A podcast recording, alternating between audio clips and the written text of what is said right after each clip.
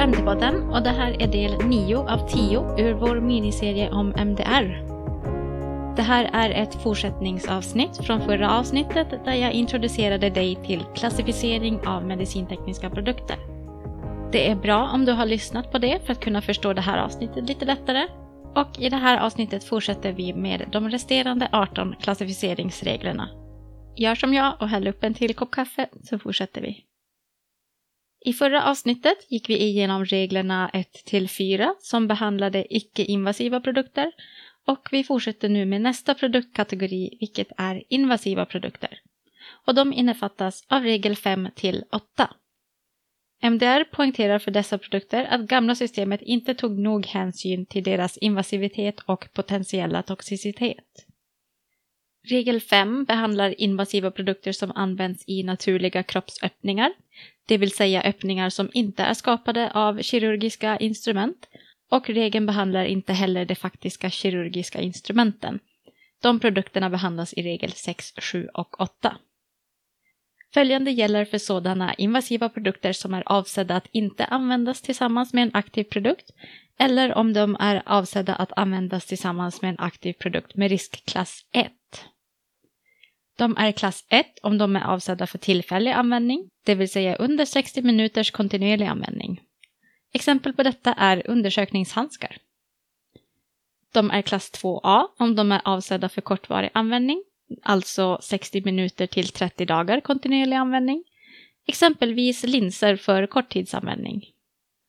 Undantaget från detta är om produkten används i munhålan, max så långt till svalget, om de används i öronkanalen fram till trumhinnan eller om de används i näshålan. Då blir de en klass 1. Exempel på detta är doseringssprutor avsedda för oral administrering.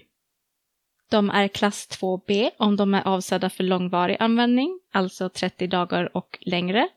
Exempelvis linser avsedda för långtidsanvändning. Undantaget från detta är om produkten används i mun, öron eller näsa enligt samma information som jag nyss nämnde och att de inte absorberas av slemhinna. I detta fall blir det då klassificerade som klass 2A. Exempel på detta är tandproteser. Till sist så ska invasiva produkter som är avsedda att användas tillsammans med en aktiv produkt med högre riskklass än klass 1 klassas som en klass 2A-produkt. Exempel på detta är endoskop med ljuskälla i det synliga spektrumet. Regel 6 behandlar kirurgiskt invasiva produkter för tillfällig användning, exempelvis nålar, och de klassificerar dem som klass 2A-produkter, förutom följande sex undantag. Om de är särskilt avsedda att kontrollera, diagnostisera, övervaka, korrigera ett hjärtfel eller fel i det centrala cirkulationssystemet genom direktkontakt med dessa kroppsdelar. I så fall är de klassade som klass 3. Exempel på dessa är kardiovaskulära katetrar. Om de är kirurgiska flergångsinstrument, exempelvis skalpeller, så är de klass 1. Om de är särskilt avsedda att användas i direkt kontakt med hjärtat, med centrala cirkulationssystemet eller centrala nervsystemet, i sådana fall är de klassade som klass 3. Exempel på detta är nålar för ryggraden. Om de är avsedda att alstra energi i form av joniserande strålning, då är de klass 2B. Exempel på detta är katetrar som innehåller radioaktiva isotoper som inte ska släppas ut i kroppen. Om de har en biologisk verkan eller om de till stor del absorberas, i sådana fall tillhör de klass 2B. Exempel på detta är lösningar som man använder som kirurgiska hjälpmedel vid ögonkirurgi. Till sist om de är avsedda att administrera läkemedel genom ett doseringssystem. Om en sådan administrering av läkemedel görs på ett potentiellt farligt sätt så är de klassade som klass 2B. Exempel på detta är återfyllningsbara insulinsprutor. Regel 7 behandlar kirurgiskt invasiva produkter för kortvarig användning, exempelvis klampar, och de klassar dem som klass 2A, förutom följande sex undantag. Om de är särskilt avsedda för att kontrollera, diagnostisera, övervaka eller korrigera ett hjärtfel eller fel i centrala cirkulationssystemet genom direkt kontakt med dessa kroppsdelar, i sådana fall är de klass 3. Exempel på detta är tillfälliga pacemakersladdar. Om de är särskilt avsedda att användas i direktkontakt med hjärtat eller centrala cirkulationssystemet eller det centrala nervsystemet. Även här så blir de klass 3. Exempelvis neurologiska katetrar. Om de är avsedda att alstra energi i form av joniserande strålning, exempelvis vid brachyterapi, då en stråldos levereras, då är de klass 2b. Om de har en biologisk verkan eller till stor del absorberas, exempelvis stygn, så tillhör de klass 3. Om de är avsedda att genomgå en kemisk förändring i kroppen så är de klass 2b, bortsett från i tänderna. Exempelvis produkter som används för att försluta kärl eller stoppa blödning från blodkärl. Och till sist, förutsatt att de inte är avsedda att administrera läkemedel, exempelvis temporära dialyskatetrar, så är även dessa klassade som klass 2b. Regel 8 gäller implantat och kirurgiskt invasiva produkter som är avsedda för långvarig användning. Dessa tillhör klass 2b förutsatt att något av de följande nio undantagen inte gäller.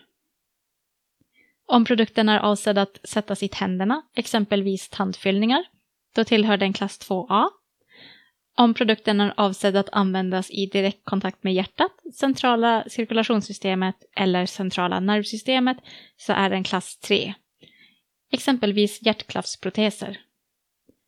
Om produkten har en biologisk verkan eller absorberas, exempelvis långtidssittande stygn, så är den en klass 3. Om produkten är avsedd att genomgå en kemisk förändring i kroppen så är den klass 3. Undantaget här är om den placeras i tänderna. Om produkten är avsedd för administrering av läkemedel så är den klass 3. Alla aktiva implantat eller tillbehör till dessa är klass 3 exempelvis implanterbara defibrillatorer. Alla bröstimplantat eller kirurgiska nät är klass 3. Alla partiella eller totala ledproteser såsom höft och knä är klass 3, förutom skruvar, kilar, plattor och dylikt. Ryggdiskimplantat eller implantat som kommer i kontakt med ryggraden är klass 3. Även här är skruvar, kilar, plattor och dylikt inte inkluderade. Den tredje produktkategorin är aktiva produkter och de innefattas av reglerna 9 till 13. Regel 9 gäller för aktiva terapeutiska apparater för administrering eller utbyte av energi samt för kontroll, övervakning eller direkt inverkan på vissa apparater. Alla produkter för aktiv terapeutisk administrering eller utbyte av energi klassas som 2A om energin inte är potentiellt farligt i vilket fall de blir klass 2B. Exempel på de som faller under klass 2A är externa hörapparater och exempel som faller under klass 2B är inkubatorer för barn. Alla aktiva produkter som är avsedda att kontrollera eller övervaka prestandan hos aktiva terapeutiska produkter i klass 2B eller som är avsedda att direkt påverka sådana produkters prestanda är också klassade som klass 2B. Alla aktiva produkter som är avsedda att avge joniserande strålning för terapeutiska ändamål, inklusive produkter som kontrollerar eller övervakar sådana produkter, tillhör klass 2B. Exempel på det här är röntgen och cyklotroner. Alla aktiva produkter som är avsedda att kontrollera, övervaka eller direkt påverka prestandan hos aktiva implantat tillhör klass 3 exempelvis produkter som programmerar för inopererbara defibrillatorer. Regel 10 är för aktiva produkter som är avsedda för diagnostik och övervakning. Produkter med detta ändamål är klass 2A förutsatt att de uppfyller något av följande. Om den aktiva produkten är avsedd att alstra energi som kommer att absorberas av människokroppen. Detta gäller för exempelvis magnetresonanstomografiutrustning, men inte för produkter avsedda för belysning av patienten i det synliga spektrumet, exempelvis undersökningslampor. Dessa undersökningslampor tillhör i så fall klass 1. Om produkten är avsedd att avbilda spridningen av radioaktiva läkemedel i kroppen, exempelvis gammakameror, så är den också klass 2A samt om produkten är avsedd att möjliggöra direkt diagnos eller övervakning av vitala fysiologiska processer, exempelvis en EKG-apparat, så är de även klass 2A. Men om det är särskilt avsedda för att övervaka vitala fysiologiska parametrar vars variation är så att det skulle kunna resultera i en omedelbar fara för patienten. Till exempel variationer i hjärtverksamhet, andning eller i det centrala nervsystemet aktivitet. Eller om de är avsedda för diagnos i kliniska situationer där patienten är i omedelbar fara. I sådana fall är de klassade som klass 2B. Exempel på en sån produkt är blodgasanalysator vid öppen hjärtkirurgi. Aktiva produkter som ger ifrån sig joniserande strålning och som är avsedda för radiodiagnostik eller radioterapi är klass 2B. Exempel på detta är CT. Regel 11 är för mjukvara som är avsedd att tillhandahålla information som används för att fatta beslut om diagnostiska eller terapeutiska ändamål.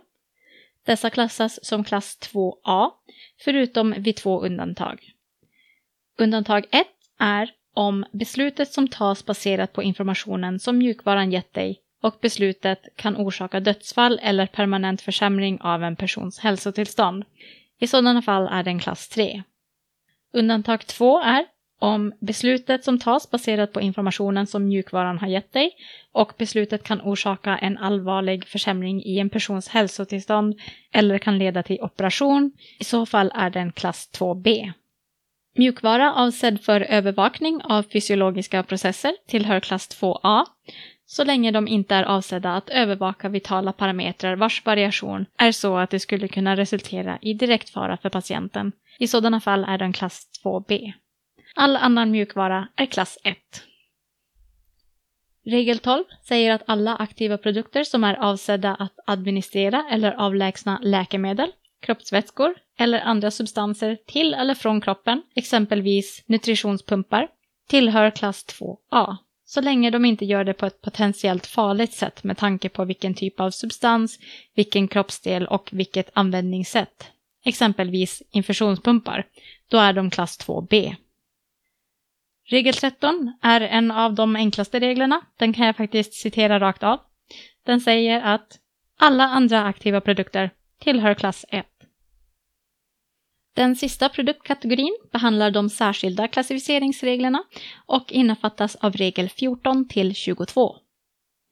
Regel 14 säger att alla produkter, vilka som en integrerad del innehåller en substans som om den används separat kan betraktas som ett läkemedel och som verkar understödjande till produktens verkan, tillhör klass 3. Du kanske minns att jag citerade regel 14 i sin helhet under vårt alla hjärtans dag-avsnitt. Och då minns du säkert också att ett exempel på dessa produkter är vissa kondomer. Förutsatt att kondomen innehåller till exempel en mindre mängd erektogena ämnen. Regel 15 säger att alla produkter som används som preventivmedel eller för att förhindra spridning av sexuellt överförbara sjukdomar tillhör klass 2B. Men om de är implanterbara eller invasiva för långvarig användning så klassas de som klass 3. Regel 16 säger att alla produkter som är särskilt avsedda att användas för att desinficera, rengöra eller skölja är klass 2B.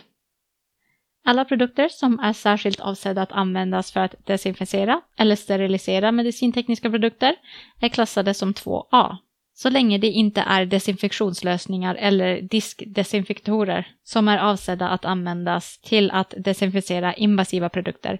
I sådana fall är de klass 2B. Regel 17 är för produkter som är avsedda för att registrera diagnostiska bilder som skapas med hjälp av röntgenstrålning. Och dessa produkter är klass 2A. Exempel på detta är röntgenfilm och röntgendetektorer.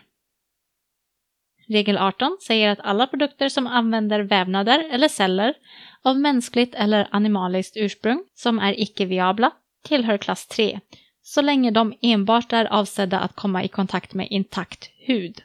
Dessa blir då klass 1 enligt regel 1. Regel 19 säger att alla produkter som innehåller eller består av nanomaterial klassificeras enligt följande. Klass 3 om de innebär en hög eller medelhög potential för invärtes exponering. Klass 2b om det innebär en låg potential för invärtes exponering. Och klass 2a om det innebär en försumbar risk för invärtes exponering. Regel 20 säger att bortsett från kirurgiskt invasiva produkter så är alla invasiva produkter som används i anslutning till kroppsöppningar och som är avsedda att administrera läkemedel genom inandning är klass 2A. Förutsatt att produkten inte har en väsentlig inverkan på läkemedlets effektivitet eller är avsedda för att behandla livshotande tillstånd. I sådana fall är de klass 2B. Regel 21 är för substanser som är avsedda att föras in i människokroppen eller användas på hud för att absorberas. De produkterna klassificeras enligt följande. Klass 3 om de eller deras nedbrytningsprodukter systemiskt absorberas i människokroppen för att uppnå avsedd effekt. Klass 3 om deras avsedda ändamål är att verka i magsäcken eller lägre magtarmskanalen och de eller deras nedbrytningsprodukter systemiskt absorberas i människokroppen. Klass 2A om de används på hud, i näshåla eller munhåla så långt ner som till svalget. Och de är klass 2B i övriga fall. Regel 22 känner du säkert igen från defibrillatoravsnittet. Den är till för aktiva terapeutiska produkter med en integrerad diagnosfunktion som i hög grad bestämmer produktens patientbehandling. Dessa produkter tillhör klass 3. Nu har du lyssnat på alla 22 regler i två ganska tunga avsnitt. Bra jobbat! Inte alla hade klarat det lika bra som du. Tack för att du har lyssnat och kom ihåg att du alltid kan lyssna på avsnitten igen. Du har lyssnat på MT-podden och detta var avsnitt 9 av 10 ur en miniserie som syftar till att introducera medicintekniker till MDR. MT-podden görs i samarbete med Lars Karlsson och Svensk Medicinteknisk Förening. Glöm inte att följa oss på LinkedIn och som vanligt kan du även mejla frågor och funderingar till nyfiken.mtpodden.se.